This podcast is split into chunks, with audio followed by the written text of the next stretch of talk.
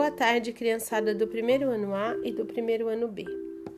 Bom, hoje é terça-feira, dia 11 de agosto. Seria dia de atividades de matemática. Mas, como nós já terminamos todas as atividades do livro Trilhas número 1, nós vamos agora deixar para vocês uma história.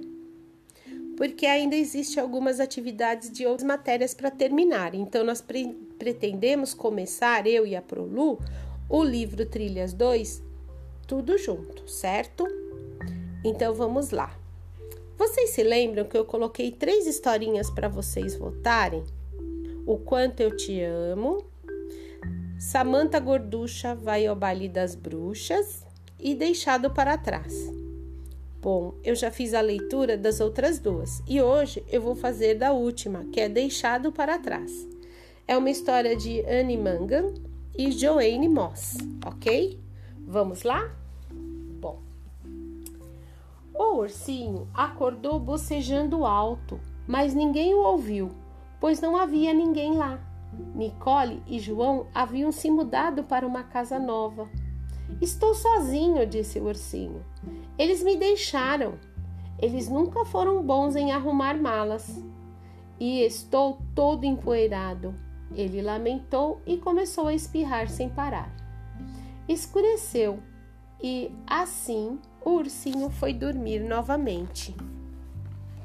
Na manhã seguinte, o cachorro da faxineira o encontrou.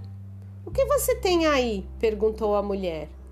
Quando ela viu como o ursinho estava encardido, ela o pegou com suas grandes mãos e o colocou na máquina de lavar. Socorro! gritou o ursinho, mas ninguém o ouviu. Era horrível dentro da máquina de lavar. O ursinho girou e girou sem parar, até que ficou muito tonto. Ele rugiu e gritou o mais alto que podia, mas ninguém veio salvá-lo. Por fim, a máquina parou. O ursinho ficou lá entre as roupas úmidas, imaginando o que iria acontecer depois faxineira abriu a máquina de lavar e tirou o ursinho de lá. Você ainda não está totalmente seco, ela disse. Estou sim, resmungou o ursinho, mas ela não prestou atenção e o prendeu de cabeça para baixo no varal. Eu preferia continuar sujo e ficar aqui assim do que ficar aqui assim. Ele exclamou, mas claro, ninguém ouviu seu pequeno chiado.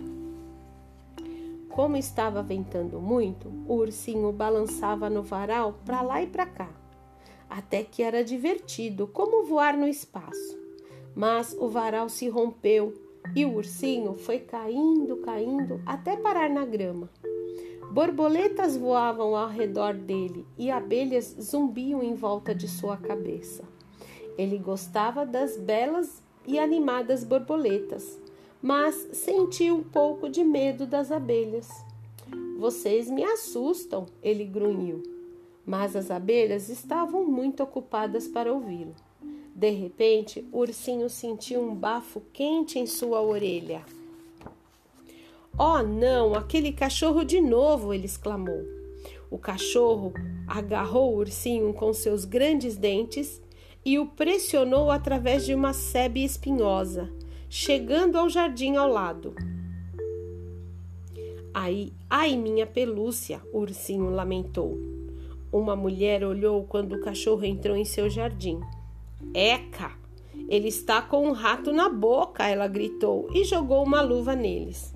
Não sou um rato, resmungou o ursinho.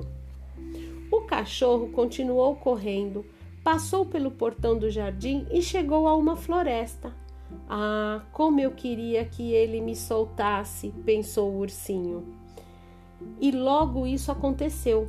O cachorro notou que havia um coelho por ali para pegá-lo, deixando o ursinho para trás. O ursinho ficou bem quieto, esperando que o cachorro não voltasse.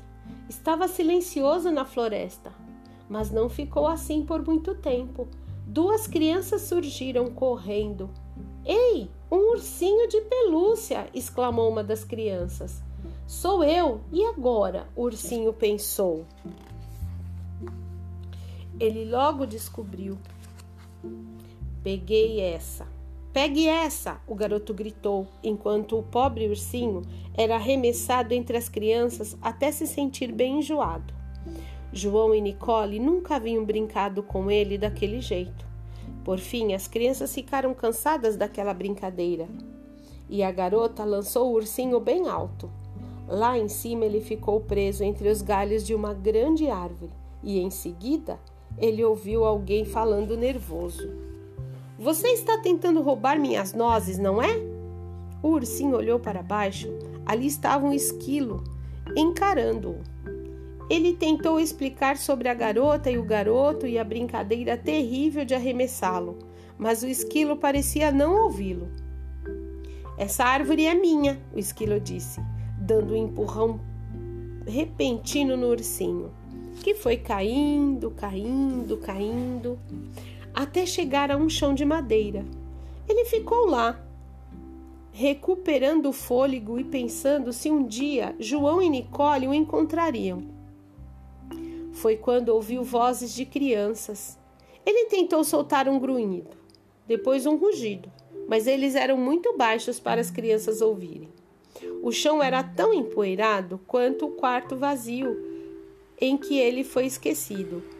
O ursinho começou novamente a espirrar sem parar. Os espirros eram mais altos que seu grunhido ou seu rugido, e finalmente as vozes ficaram mais próximas. Olhe, ali há uma escada. É uma escada na, é uma casa na árvore. Dois rostos que ele conhecia muito bem olhavam para ele. É o nosso ursinho. Como ele veio parar em nosso novo, nosso, nosso novo jardim? Achei que ele estivesse na mala, João falou. Eu não sei, mas não importa, disse Nicole abraçando o ursinho. Nós o achamos. E uma casa na árvore. É a casa do ursinho, disse João. Ele a encontrou, sua própria casa. O ursinho gostou da ideia. Alguns dias depois, Nicole e João fizeram uma festa de inauguração para todos os seus amigos. Cada um se uma pelúcia que o ursinho pudesse ter os seus próprios amigos e sua própria festa de inauguração em sua nova casa na grande árvore. E assim, termina a história do ursinho que foi deixado para trás. Vocês viram que engraçado?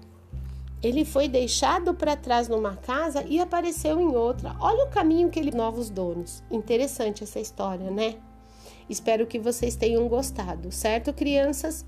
Ah, e eu espero também que vocês façam um desenho muito bonito dessa história, da parte que vocês mais gostaram, tá? E coloquem lá para a gente ver, fotografe e coloque esse desenho lá no Classroom, lá na plataforma onde a gente põe as atividades, ok? Um grande beijo para vocês e uma boa tarde. Até mais!